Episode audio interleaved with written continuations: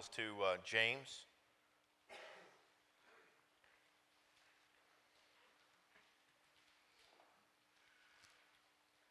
We are reaching the, the end of the study of the book of James. We've been in this book now for a number of months, and I really believe that uh, the Lord has shown me a great deal. I hope He has shown you a great deal also. There's so much that I have learned uh, from this book of James, really, this time through it. I have just really understood more and more that God wants to change us in our everyday life. We, um, there's a simple outline to the book. Uh, I gave the simple outline. It's just one chapter after another. Let me just say these things. I don't want to spend a great deal of time on this today. I really want to get to a couple of points uh, as we're getting close to the end of the study. But chapter one, in chapter one of James, you find uh, you find daily temptation and perfect patience. Daily temptation and perfect patience. In James chapter 2, you find daily faith that works. What you realize is God is interested in working in our hearts in such a way that as we trust Him, it changes the way we live our life. One of the great errors um, in preaching and teaching in Christianity is the preaching and teaching that you are supposed to do things in such a way as to make God happy with you. Our Lord Jesus Christ has made God the Father happy with him.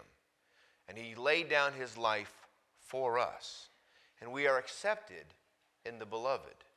And as we trust Christ, who is working in us to conform us to his own image, what we'll find is this will make a real, a very real change in our daily life. In chapter 3, we find daily wisdom from above, and God surely contrasts this. John just read that passage again from uh, verse 13 all the way to the end of the chapter, where God contrasts the world's wisdom with the wisdom that God gives us from above. Now, listen to me. There's a great deal, listen, this is so important. There's a great deal of worldly religious wisdom. There's a great deal of worldly Christian wisdom. And it's evident by how it makes people behave themselves. If you look, let's look at it just for a moment because it sure is worth seeing again. So it says in, in verse 13, chapter, James chapter 3, verse 13, who is a wise man and endued with knowledge among you? Let him, if this is true, if this is true in your life, if God has made you wise, if God has changed your life and caused you to have wisdom in your life, and you are endued with knowledge, God has poured out knowledge into your life, then let Him, this doesn't mean just a male, let them show out of a good conversation His works with, notice this, with meekness of wisdom. Please look up here. A wisdom that isn't meek is a worldly wisdom. And Christian churches are full of worldly wisdom. Now, the whole book deals with this. It deals with the tongue and it deals with the hard attitude behind worldly wisdom. Christ came to set us free from the world itself. And God has no interest in the ways of the world being in his church. None. So, but it goes on to say this. But if you have bitter envy and strife in your life, Glory not. Don't brag about the ministry you're involved in when what you care about is your ministry and not what God is wanting to accomplish in the world. If you have bitter envy and strife in your heart, don't brag about it. Glory not. And then it says this, and I love this part, and stop lying about it. And lie not against the truth. Know your own heart confess your own heart and ask God to make the changes in our heart that must be made that the world could see this meekness of wisdom that needs to be in the life of all of, the, of all of us, all the children of God. This wisdom, the, the kind that has bitter envy and strife, descends not from above, but it's earthly, it's sensual, it's devilish. For envy and strife is, there's confusion and every evil work. But the wisdom that is from above is first pure, then peaceable, gentle, and easy to be entreated, full of mercy and good fruits, without partiality and without hypocrisy. And then this is the last thing it says concerning the difference. And the fruit of righteousness is sown in peace of them that make peace. God help us all to be peaceful people, especially in the age in which we live. There's so much fuss and argument. There's so much fighting and, um, and mean spiritedness in the age in which we live. And God would, listen, our Lord Jesus Christ came and died to set us free from this, to give us a peace that passes understanding, that allows us to walk in meekness of wisdom, not having to win the argument anymore. But listen, please hear me. If you, if you still think that you can argue somebody into the kingdom of God, let me just tell you from firsthand experience, you can't. No matter how quote unquote right you are, no matter how many passages you can quote, no matter how well you know the Greek and the Hebrew, no matter how well you can po- make your point, you're still never going to help anybody with your argument. You're not. But if they'll see the fruit of the Spirit in your life, if they'll see charity, love, love, joy, peace, goodness, meekness, temperance, if they'll see these things in your life, they will acknowledge, and if they want the truth, they'll acknowledge that it's not in their life. And, and that's exactly the person that led me to Christ over 30 years ago was, the, was given the privilege to lead me to Christ because of the difference in his life. Not because of what he said or taught, not because he didn't drink or he didn't smoke or he didn't do all the things that I did. That's not why. It was the peace that he had, it was the love that he has, it was the fact that what was different about him was attractive to a lost man. He has something I don't have, and I had everything. He had something that I did not have. And I asked him, he didn't even have to ask me. I asked him, I asked him, what makes you the different, what makes you a different man than I am? And this was his answer. Jesus. And my answer was, I don't want to talk about religion. And he said, I don't want to talk about religion either. And he started talking about Jesus again. And I was bothered by it because I grew up in America going to church as a teenager. And I wanted nothing to do. You want to know why I wanted nothing to do with Jesus? Because I wanted nothing to do with the people who called themselves Christians because I'd seen so much hypocrisy, I'd seen so much fussing, I'd seen so much dishonesty. There are just too many curtains to see behind, if you understand what I'm saying. But here's what I found honestly, is what I found Jesus is not like that at all. And none of his children should be like that. Honestly, the, all, that I, all that I want as the pastor of Tidewater Baptist Church is that we be completely honest and that God get all the glory in our lives. That's it. Just that we be honest about ourselves. Listen, none, there's none righteous, no, not one. There, none of us are good, none of us are great, none of us are sufficient, but Jesus is all of those things. And He is, praise God, literally changing us from the inside out. This is what we find in the book of James. If you want to see how this works out, go back to Hebrews chapter 13 one more time. This may be the last time we do this in this study. Hebrews chapter 13, the very end of the book. We do not have time to preach through the book of Hebrews, obviously. But the very end of the book, in, in Hebrews, let me, let me just look up here for just a moment. In the book of Hebrews, the emphasis is on the high priest. The book of Hebrews says this We have a high priest. We have a high priest who is able to go on our behalf before God the Father, and that's our Lord Jesus Christ. But we also have a high priest who is able to come on behalf of God the Father and pour out into our lives a whole new quality of life. So not only has he shed his blood to pay for our sins, but because he has done so, he can come forth into your life and my life and say, Let me change you. Let me change you. You see this sometimes. Some, some churches, uh, some religious activity at the end, there'll be a benediction. A benediction, which just means basically we want to pour a blessing out upon you. And often, even the, the person who's standing where I'm standing now will raise their hand. But there's no power coming out of the hands in the pulpit, but there is power coming out of our Lord Jesus Christ. Do you understand? And so our Lord Jesus is actually literally able to pour out into you, not upon you, not at you, not near you. He is able to pour out into you. The one who saved you has the power to pour out into your heart a whole new quality of life. Now let's read this. It says this at verse 20 and 21. Now the God of peace that brought again from the dead our Lord Jesus, that great shepherd of the sheep, through the blood of the everlasting covenant, notice this, make you perfect in every good work to do his will, working in you that which is well pleasing in his sight, through Jesus Christ, to whom be glory forever and ever. Amen. This is the end of the book of Hebrews. God is saying now, this is what I'm going to do in your life. And then all you have to do, and again, in my Bible, I just turned the page. In my Bible, it's the very next page in my Bible. And what we see in the very next page is the book of James. And in the book of James, listen, this is what you'll find. The book of James is the first reality epistle where God is proving what do you actually have. What God is doing, starting in the book of James, in the book of Hebrews, He shows you what a new life should be like. And then in the book of James, He says this Is this what you have? And now, hear me honestly. God does not do this to hurt you, God does this to bless us, to help us. If you are a new creature, you read the book of James and say, Oh, this can be my everyday life.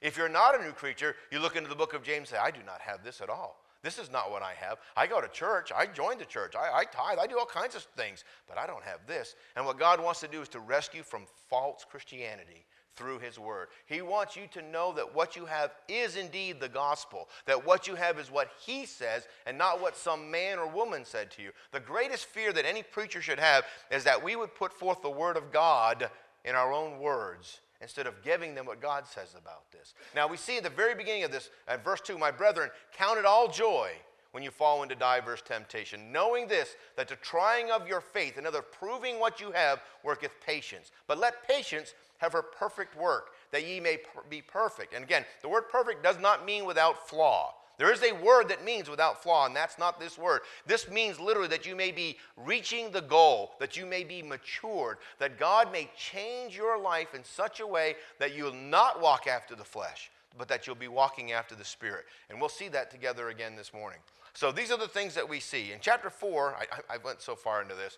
Chapter 4, James chapter 4, I'm just doing the simple outline. You have daily grace, you have daily grace to overcome lust lips, and the law. Daily grace to overcome lust, lips, and the law. And again, I really don't have time to expand on all of these things. And finally, in chapter 5, you have living daily in light of eternity. So, because of the change that God has made, and by chapter 5, God is having us living daily in light of eternity. Then, by the way, then we pointed out that there are six themes that run throughout the book. The first one is promise, the second one is temptation, and that includes trial, tongue, and lust. The third one is patience. The fourth one is the word perfect itself, which we spent a great deal of time on.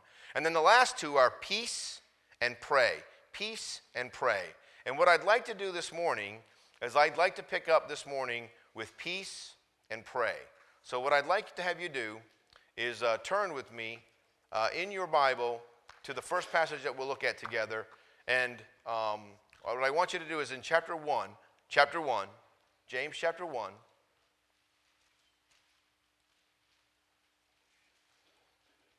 beginning in verse 16, I want us to look at this, this, this reality of peace. I'm going to read verses 16, 17, and 18, and then we'll pray. And then we'll pray. Do not err, my beloved brethren. Every good gift and every perfect gift is from above, and cometh down from the Father of lights, with whom is no variableness neither shadow of turning. Of his own will begat he us with the word of truth, that we should be a kind of first fruits of his creatures. Father, as we would look into your word for, Lord, how many minutes will it be? 30 minutes maybe? As we would look now into your word for just these couple of minutes. Lord, would you open our hearts and our minds? Would you put away all the distraction of our own lives, of the world around us? And would you cause us to see that it is your desire that we, your children, would daily have the peace that you want for us, that it is your desire that these things would be the reality of our life, that it's from you, right from you, from heaven into our lives. In Jesus' name, amen. Now, verse, verse uh, 16, in order to really understand what's happening in verse 16, you have to go back to verse 12. So go back to verse 12 with me. Chapter 1, James chapter 1, verse 12. Blessed is the man that endureth temptation for when he is tried, he shall receive the crown of life which the Lord hath promised to them that love him. So, what's happening is this if what you have is the real thing, then it will be proved as God works in your heart and life. If what you have isn't the real thing, then God wants to give you the real thing. And so, what he says is, Blessed the man, blessed is the man, perfectly happy, is the man that endureth temptation. For when he is tried, when this has happened in our lives, and we see that what we have is the real thing, we know, because the Holy Spirit lives within our hearts, that he has the, we have the promise which he has given to us, the crown of life which the Lord has promised to them that love him. Now, verse 13 says this Let no man say when he is tempted, I am tempted of God. Because here's, look, look here, please. This is what many people think. Because of the trials that come into our life, we think, well, God is causing these things to go wrong in my life. Therefore, everything that's wrong with my life is his fault. That's what this is saying. Let no man say when he is tempted, I am tempted of God. For God cannot be tempted with evil, neither tempteth he any man. How many men does God tempt with evil? And the answer is how many? None. None. Not a single individual does God tempt with evil. None. So then where does this temptation come from? And here's what it says in verse 14. But every man, every man. Now, how many? So listen, listen. This is what you're going to find in this verse. Your problems, listen to me, listen. Your problems are not somebody else's fault. All of my problems, guess whose fault they are? Mine. But every man is tempted when he is drawn away of his own lust and enticed. Then, when lust hath conceived, it brings forth sin, and sin, when it is finished, brings forth death. This is the tragedy of walking in your own strength, of walking after the flesh. So, do not err, my beloved brethren. Every good gift, and this is where we get to the very idea of peace. Christians, listen, truly born again Christians lack peace because they try to bring goodness into their lives through their own strength. But it says, do not err, my beloved brethren. Every, every, right? You underline that? In my Bible, it's underlined twice. Every good gift and every perfect gift is from above and cometh down from the Father of lights, with whom is no variableness, neither shadow of turning. Of his own will begat he us with the word of truth, that we should be a kind of first fruits of his creatures. So the promise here at the beginning is this you can have the peace that we're getting ready to look at, but not in your own strength. I don't remember when. I, I, I, do remember for so long, so long as a young Christian, wanting to do better. I mean, really, you know, Romans 7 says it very clearly. We delight in the law of God after the inward man. When you're saved, once you're saved, you really love the idea of doing the right thing. The things that you didn't care about before you were saved, when you're saved, you care about them a great deal. I just, I so much wanted to stop failing, and I wanted to do the right thing. I didn't want to be justified by my good works. I knew I was justified by the blood, but having been justified by the blood, I thought I should behave myself better, and I thought, well, I will behave myself better. He's worthy that I behave myself better, so I'll do better. And guess what? I didn't. I tried harder and I failed worse. And I tried harder. You go read Romans chapter 7. The good that I would, I didn't. The evil that I wouldn't, I did. Oh, wretched man that I am. Not that I was. Oh, wretched man that I am. But thank God for Jesus Christ. Because, see, the whole point of this is, is this if you are a new creature, then you have a Holy Spirit now living within you. And if the Holy Spirit now lives within you, let Him do it. Let Him do it. Listen, this is a really important truth. The same sin that you have never once had victory over has never defeated the Lord Jesus. Not once. So this is, say, I understand it this way. It's helped me a great deal. The sin that I can't defeat, the Holy Spirit can't lose to. And guess what? He won't lose it today in you either. He won't. Let him do it. Let him do it. You can try. You know what's funny is this. Why are you going to try? What, think about the real motive for trying. This is the real motive for trying. I did it! Look, Lord, look how good I am now. Right? And do you think of how embarrassing that would be, given that the Lord Jesus Christ shed his blood to save you from your sins? And you did something right and you want God to justify you because you did something right? Well, here's the good news you're not going to do it right right? Nobody will stand before God in their good works and say, I'm here because of what I've done. Nobody. You, if you could, you could, but you can't do it, so you won't be. But the good news is, listen, if you are a new creature, no matter, this is such a tremendous truth. I was so afraid when I started to realize that what I was actually doing was Cain worship. In other words, I was bringing my basket of fruit into God and saying, Look what I've done, look what I've done. And God was never pleased with my basket of fruit. But thank God He never left me and He never forsake me. Never, never. I will never leave you. But I'll tell you what you do. You, you, you start, when you start to realize this is what you're doing, you look down at that basket of fruit next to the blood of the Lord Jesus Christ, and you pick that basket up. You walk out of the Holy of Holies, and you throw it on the ground. You say, This doesn't belong in here. Only the blood belongs in here. My justification will always and only be the blood of Jesus Christ. I can come boldly to the throne of grace. Why? Because of the blood of the Lord Jesus Christ. And He will freely give me every good gift and every perfect gift, but I don't purchase them and I don't earn them. They are grace, grace, grace. And thank God they are grace. Because if it was up to me, I'd never get anything. But God desires to give these things to us. A little bit further in, uh, in this very chapter, look at verse 19. Wherefore, my beloved brethren, let every man be swift to hear, slow to speak, slow to wrath.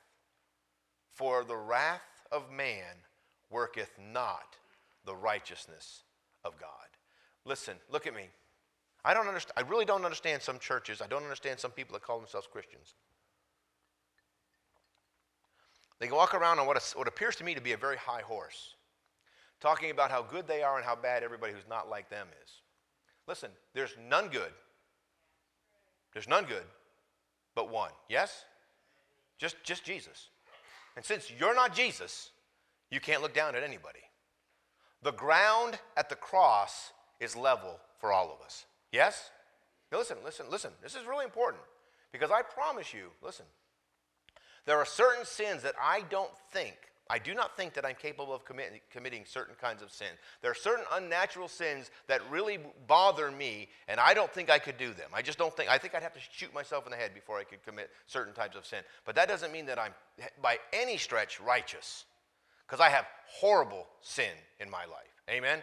All of us, all of us that, all of us know that in me, that is in my flesh, there dwelleth no good thing. So I have no reason to look down at somebody else who has what I appear, what appears to me to be quote unquote different sin than I have. They just have different sin than I have. It's sin just like mine is. They need a Savior just like I do, but Jesus loves them just like He loves me. Amen?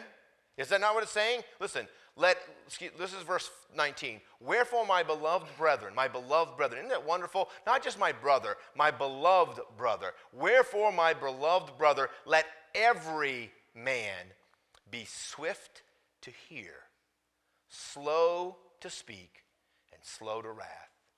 For the wrath of man worketh not the righteousness of God. But by contrast, because we're talking about peace, go to chapter 3. We, we started with it, we opened with it, and we'll see it again right now because this is so, this is so critical, so critical to see what, what God wants to show us about this peace. In verse 17, chapter 3, verse 17, Remember now, see, the, the wisdom that is from above. Eh, listen, look, please look up here for a moment. I'm, I won't be long, but I want you to see this. Everything, listen, everything you need is from above. You got it? Everything you need is from above. And by the way, me being sitting, standing higher than you, that doesn't qualify. That doesn't count. Okay? Everything you need needs to come from God.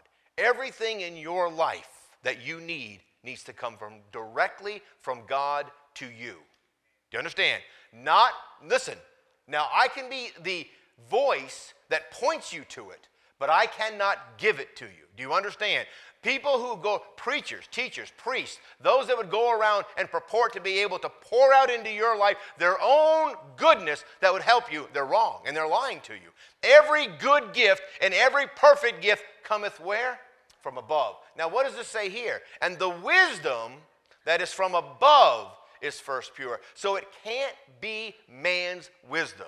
It can't be a collection of good men's wisdom. The Apostle Paul makes it clear in 2 Corinthians when he says this We learned that our sufficiency was not of ourselves. Now, that's not just the Apostle Paul saying he knew that he wasn't sufficient. He had learned that he wasn't sufficient. But the apostles together, that's Paul, John, James, Andrew, the apostles, all of them together had learned this they were not sufficient for the things that Christ wanted them to do.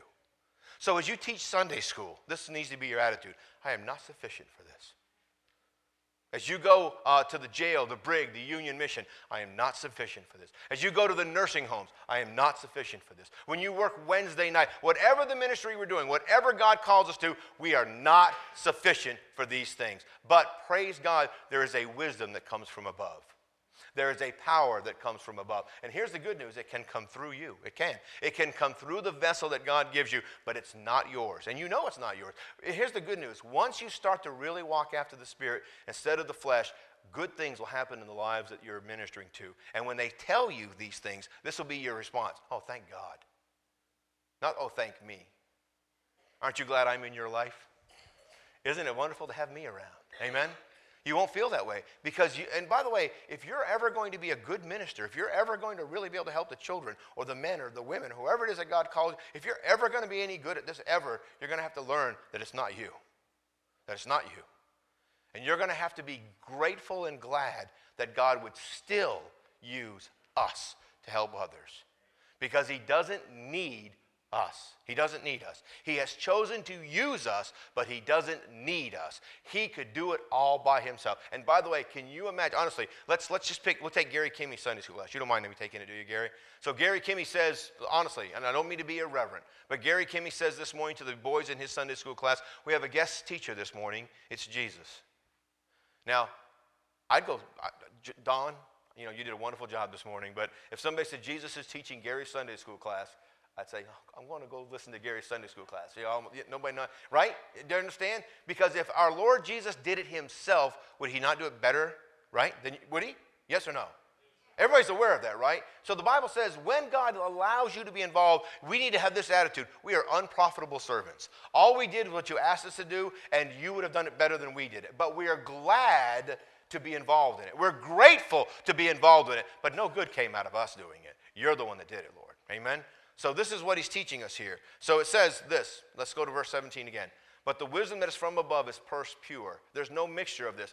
God's wisdom does not have my mixture of ignorance in it. Okay? The wisdom that's from above, this is why you need to spend time in the Word of God. It is wonderful that I'm preaching, but the only good thing about my preaching is that I'm pointing you to this book and telling you you need to meet God in His Word. You need to meet God in His Word. Many of you have been saved in, in this ministry with nobody in the room but your Bible. Because often I will send people and say, just go home. Just go home. Because you don't need the preacher, you need this book and the God who wrote it. That's all you need. When I was saved, there, were, there was nobody in the room, nobody in the room but, but God. This book and God. And I have watched him save so many people. Do you know what the problem with many people's salvation is? They're dependent upon the preacher that, quote unquote, led them to Christ. You don't need the person that led you to Christ. Listen, listen, I want you to picture this. You're going to a restaurant to eat dinner, and it's on such and such a street, and you're driving down the interstate, and you see the name of the street. You see the name of the street you want to go to, where the restaurant is, and you see it on the sign. Yes? Right? And you, and you, and you get off the, the interstate on, at the right street, you drive down, oh, look, there's a sign on the top of the building that tells me this is where I want to go eat. And you go in there and the food is delicious. And then you, and listen, just think of how silly this would look. And then you walk, drive back and you pull over on the interstate and you stand there by the sign and you say, oh, thank you, oh sign, for leading me to the restaurant that I wanted to go to. Doesn't that sound silly? All it did was point in the right direction. That's just a good sign, right? Now, can you imagine if the sign pointed in the wrong direction? Well, then we'd have problems. But all God is asking you and I to be is a good sign. Just point to Jesus. Do you understand? In your Sunday school class, point to Jesus. He's the Savior for these children. Yes?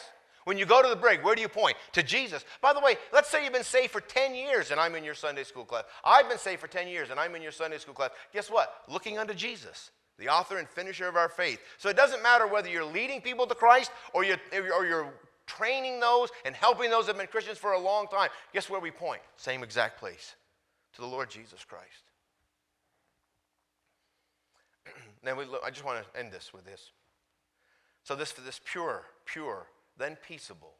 I, I, you need to picture this. I, I say these things, and when I say them, I wish I could convey how, how quiet this is. Listen to this. But listen, in this clamoring world of Facebook and, and, and, and uh, I don't even know the name of half of these things. I'm sorry. I sound like such an old man. I'm sorry. Um, yeah, Instagram. Thank you. That's my wife who does know all these things. Instagram, Twitter. She's not as spiritual as I am. So, uh, anyway. in, in the age of all of, these, all of this noise, listen to this. But the wisdom that is from above is first pure, then peaceable, gentle, and easy to be entreated, full of mercy and good fruits, without partiality and without hypocrisy. And then this is the way God culminates this. We talk about that righteousness, right? You put your finger on verse chapter 3, verse 18, and then I've turned back one page. Go back to verse 20 of, of uh, chapter 1. For the wrath of man, for the wrath of man worketh not the righteousness of God, right? But verse 18 of chapter 3, and the fruit of righteousness is sown in peace of them that make peace.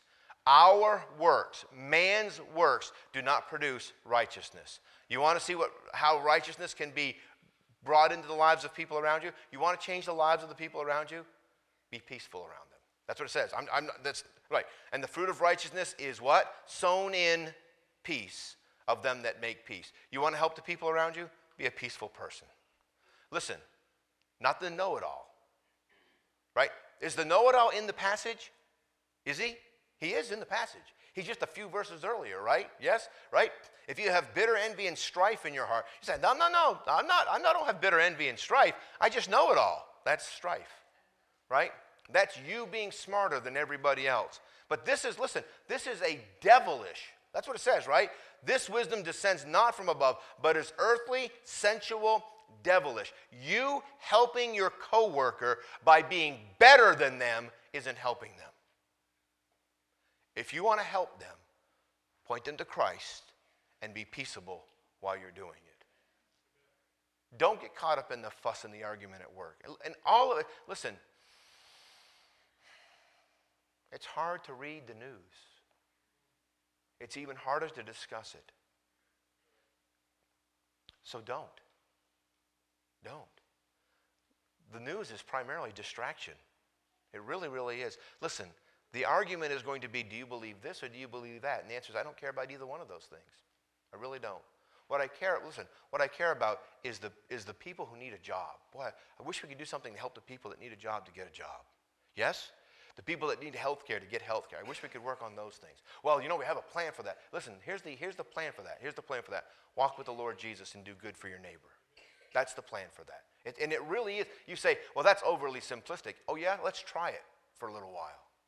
And see how overly simplistic it is. It is simple that all I would have to do is not be selfish. It is simple that all I'd have to do is to love my neighbor and to let the God Almighty work through my heart. And, into, and it is simple, you're right. And yet our flesh doesn't want to do it at all. But if God would, if we would allow God to do this in our lives, what a difference it would make. Now, I want to take just a, uh, just a, a, moment. I want to turn back to John. So we're looking at this uh, peace that, we, that God wants to work. Turn, turn back to John, John chapter uh, 14. John chapter 14.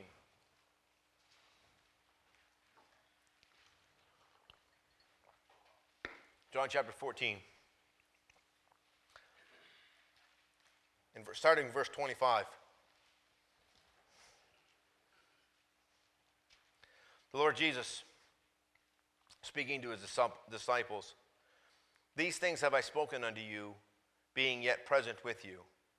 But the Comforter, which is the Holy Ghost, whom the Father will send in my name, he shall teach you all things, and bring all things to your remembrance unto you, uh, whatsoever I have said unto you.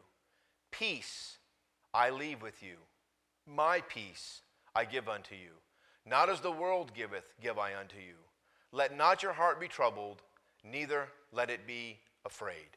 Now, here's what I want you to see. Listen. Help me say this, Lord. The Lord Jesus is getting ready to leave. That's what he's telling his disciples. I'm leaving. I'm leaving. I'm going to lay down my life. I'm going to shed my blood, and then I'm going to go and I'm going to present that blood before the Father, and then I'm going to ever live to make intercession for you. But I'm not going to leave you alone. I'm going to send you the Holy Ghost. and He's going to live within you. Amen? And then he says in the, in the same, in that exact context, right? I just read it. You see the context. In that context, peace I leave with you. My peace I give unto you. Not as the world gives, give I unto you. Let not your heart be troubled, neither let it be afraid. Listen to me. Look, please look up here. If you have the Holy Spirit living within you, then you can have peace. Because He does. Did you know that God never wrings His hands? God never frets. God is never anxious. God is never upset. God is not like that. And God, the Holy Spirit living within you, is never anxious. He's never worried. He's never fretting. He is at peace. He knows, he knows that the things that are coming into your life were planned specifically to show you how great He is, to show you how capable He is, to show you how wonderful He is. That's what God is doing in our lives. This is what our Lord Jesus is saying. I'm going to leave. It's okay. It's okay because I'm going to send the Holy Spirit. He's going to live in your heart, and He's going to give you peace that the world cannot give you. Now, what I'd like to do is turn back just a few verses. I want to, go, I want to transition from the word peace to the word pray or ask in the, uh, in the book of James because that's the next thing I want to see, I want us to see together.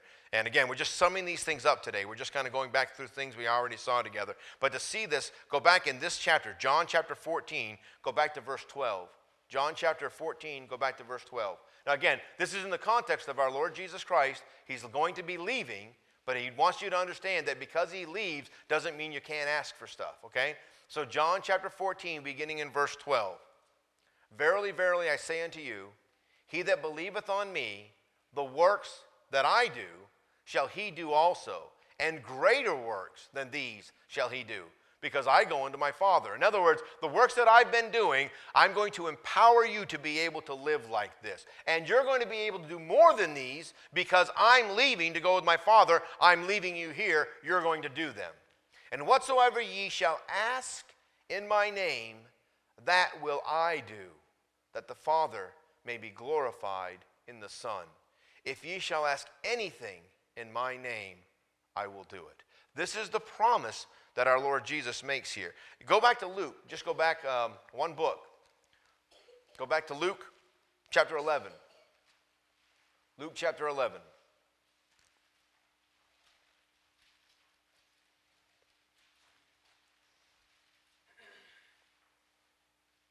A promise, a promise that we've, I'm, I'm confident you've had before you many, many times. But I want to read verses 9 through 13 because I want you to see the significance, the context of this. And I say unto you, ask and it shall be given you, seek and ye shall find, knock and it shall be opened unto you. For everyone that asks receives, and he that seeketh findeth, and to him that knocketh it shall be opened. If a son shall ask bread of any of you that is a father, Will you give him a stone? Or if he ask for a fish, will you give him for a fish a serpent? Or if he ask for an egg, will you offer him a scorpion? If ye then, being evil, know how to give good gifts unto your children, how much more shall your heavenly Father give you the stuff you asked for? That's not what it says, is it? But that's how we think about this verse. What does he say? how much more shall your heavenly Father give you what? The Holy Spirit to, to them that ask him. Now, why does he say it that way? Because you need the Holy Spirit. That's why. Do you understand? You're dead. You have no power to do these good things, right? Romans chapter 7. The whole point of prayer is this. What is prayer? Prayer is acknowledging that you do not have what you need. Or maybe your brother and sister do not have what they need. Someone has need. And guess what? God has the ability to accomplish this. So, what does He pour out into our lives? He doesn't just give us stuff, He gives us His Holy Spirit. And His Holy Spirit does what does the Holy Spirit do? He teaches us the truth about God and He empowers us to live the way God would have us to live. Th- listen, this is the greatest gift that God could ever have given to mankind. Greater than Christ with us, greater than Emmanuel, God with us, is the Holy Spirit in us. This is unbelievable. And listen, because of the abuse of what is typically understood or known as the Pentecostal movement, the holiness movement, and the charismatic movement, there's a great confusion about what the Holy Spirit is or what the Holy Spirit is wanting to accomplish. The, and, and somebody's going to think I'm being mean, but I'm not.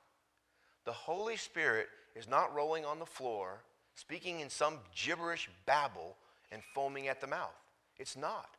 The Holy Spirit is given to us to teach us the Word of God and to empower us to live the way we don't have the power to live in our own strength. Amen? And, and it's in the context of two things. Jesus makes it clear in the context of two things. One is our need to have peace in our life, and two is our need to have asking in our life. He says this Look, I will give you peace. How? I'll give you the Comforter. That'll make you peaceful. That will give you peace. Thank you, Lord.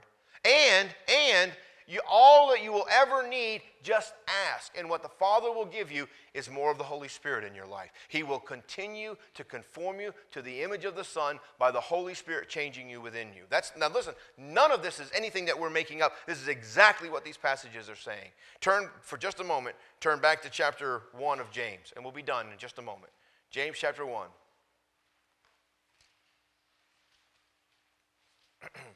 James chapter 1.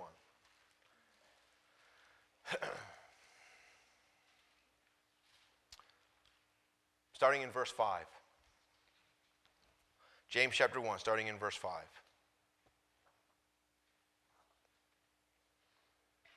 If any of you lack wisdom, let him ask of God, that giveth to all men liberally, and upbraideth not, and it shall be given him.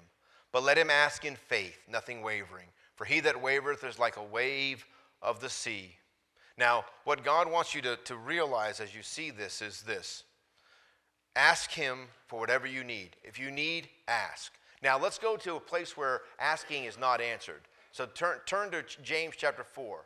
James chapter 4. Because James chapter 4 is going to deal with the fact that there are Christians who ask and do not receive. So, why is that? Because, and this is why. Chapter, let's go to verse 4. We'll start with the context. We'll start in verse 1. From whence come wars and fighting among you? Come they not hence, even from your lusts that war in your members? We already saw, and I know it's important that we see this. We already saw, if you go back to James chapter 1 and verse 14, every man is tempted when he's drawn away of his own lust and enticed, right? So listen, look, look, this is important. Your sin is your fault, right? My sin is my fault. You want to know the worst thing about my sin and your sin is they often don't agree with each other, right? So look, your lust, your strong desire, what you want is different than my lust, my strong desire. So you know what that leads to? Fighting. That's what it says. Look, this is verse chapter 4, verse 1. From whence come wars and fightings among you? Come they not hence, even of your lust that war in your members? So here's the problem. Here's the real problem with selfishness. The real problem with selfishness is I don't like yours. Right? Your selfishness bothers me. Yes? Do you not, you not see what I'm doing there? You're just probably thinking, well, of course, yeah, and yours bothers me too. Exactly. That's where the wars and fightings come from. That's where they come from. So, so notice, because this is the context of this. You lust, this is verse 2. James 4 2. You lust and have not. You kill and desire to have and cannot obtain. You fight and war, yet you have not because you ask not. You ask and receive not because you ask amiss that you may consume it upon your lust. Because here's what a great deal of prayer is. This is it. Look, and we'll be done. We don't want the Holy Spirit. We want stuff. Right? How many, t- listen, listen. How much of your prayer life, how much of your prayer life is, Lord, make me like Jesus? How much of your prayer life is like that? And how much of your prayer life is like this? Lord, gimme, gimme, gimme, gimme, gimme. Right? Yes or no? Be honest with yourself. Because this is what's wrong with our prayer life. The problem with our prayer life is one, when we pray for things that we need, we don't pray for what we actually need. What we actually need is the Holy Spirit. What we actually need is to be conformed to the image of Christ. Yes or no? You decide. But I'm telling you, what God makes very clear is this I don't want to just give you stuff, I want you to have me. I want you to love me. I want you to be like my son. Don't you want to be like my son? And by the way, the inward man jumps up and down when I preach this to you. The inward man, your new creature, those of us that are born again, within you say, Yes, exactly what I want. And yet you're right. I find myself not asking for that when I'm praying. I'm always asking for things when I pray. Don't ask for things, ask for the Holy Spirit. Now, at the end of this very book, by the way, the end of this book, turn one last passage I want to look at and we'll be done. James chapter 5. Now we're wrapping up the, we're actually ending the book, starting in uh, verse 13. James chapter 5, starting in verse 13. Because now in verse 13, we're going to learn how to pray for one another. Because this is the real key. The real key to having the Holy Spirit change my life is I stop worrying about me at all and I start caring about those around me. John, uh, uh, Don did not get a chance to get to this in the Sunday school class, but this is Romans chapter 9, and I saw it was in his notes. He just didn't have a chance to get there. I saw it, it was on the board. Romans chapter 9. Let me tell you about Romans chapter 9. This is Romans chapter 9. The end of Romans chapter 8, you go look at it yourself later. The end of Romans chapter 8 could not be any happier, any more joyful, any more jumping up and down because nothing can separate me from the love of God in Christ. I have, because of what Jesus has done for me, nothing can separate me from God. Praise God. It's just a wonderful end of it. But it's, chapter 9 starts with this continual sorrow and heaviness. But why? Because there are people who I know who don't have this. Yes? How many of you know somebody who's not saved and it hurts you? Let me honestly, raise your hand high. I know somebody who's not saved and it hurts me in my heart that they're not saved. Amen? Yes? It should. Christians would jump up and down all day long if it wasn't for the fact that they know people who don't know Jesus. This is the burden. This is what God, but the whole point of the end of James is this how to pray for each other. Because God wants us not only to be able to ask Him to change us, He wants us to be able to ask Him for each other to change each other. Let's look at it. Is there any, this is, we'll start in verse 13 to get the context. Is there any among you afflicted? If there's anybody among you afflicted, let him pray. Is any merry? Let him sing psalms. You happy? Just sing. Praise God for that. Is there any sick among you? Let him call for the elders of the church and let them pray over him, uh, anointing him with oil in the name of the Lord, and the prayer of faith shall save the sick, and the Lord shall raise him up. And if you have committed any sins, they shall be forgiven him. Confess your faults one to another, and pray one for another that ye may be healed. The effectual, fervent prayer of a righteous man availeth much. God wants us to understand this. Look, please look here.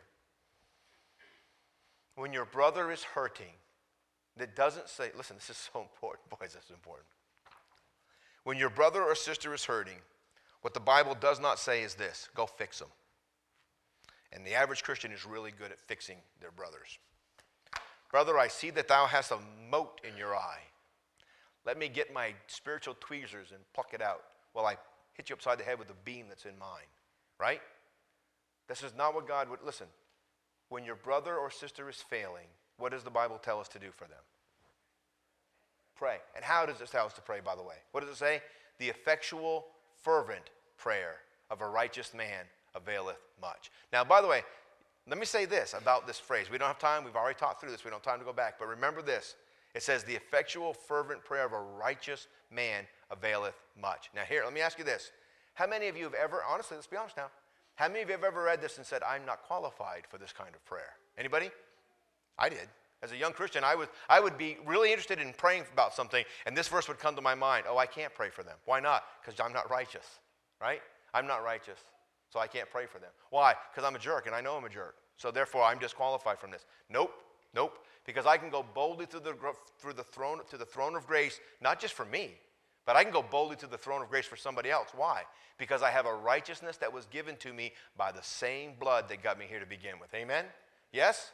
So I can come as a righteous man, just not in my righteousness. But I can come in the righteousness of Christ and pray for my brothers and sisters. Amen? Now, that makes that gives listen, if I'm praying not in my righteousness, but in Christ's righteousness, and I'm not praying for myself, but because I love my brother or sister, doesn't that give you the confidence to really pray? To pray what? Fervently and effectual, doesn't it? It really it changes absolutely everything. We can pray for one another just like we can come to God for our needs. We can come to God for somebody else's needs because we're not coming to talk bad about them to God. We're not coming to talk down about them to God. We're coming because we know they have a need just like us. And we know his righteousness allows us to pray for them just like it allows us to ask for the things that we need in our own life. Father, I thank you for your word. Lord, oh, these things are so hard. They're so hard for me to convey well. Lord, your word is so, so powerful and so perfect and so wonderful. And Lord, I, I feel so frail sometimes as we look at these things.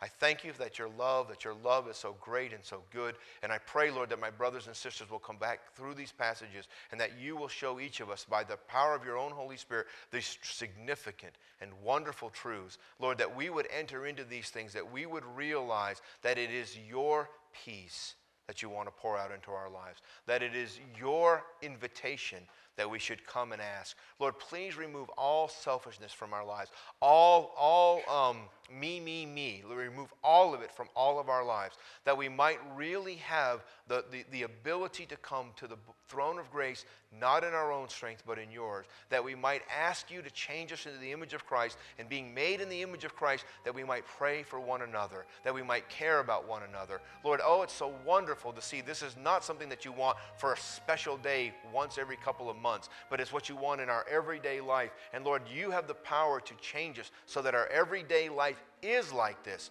by your power, by your perfection.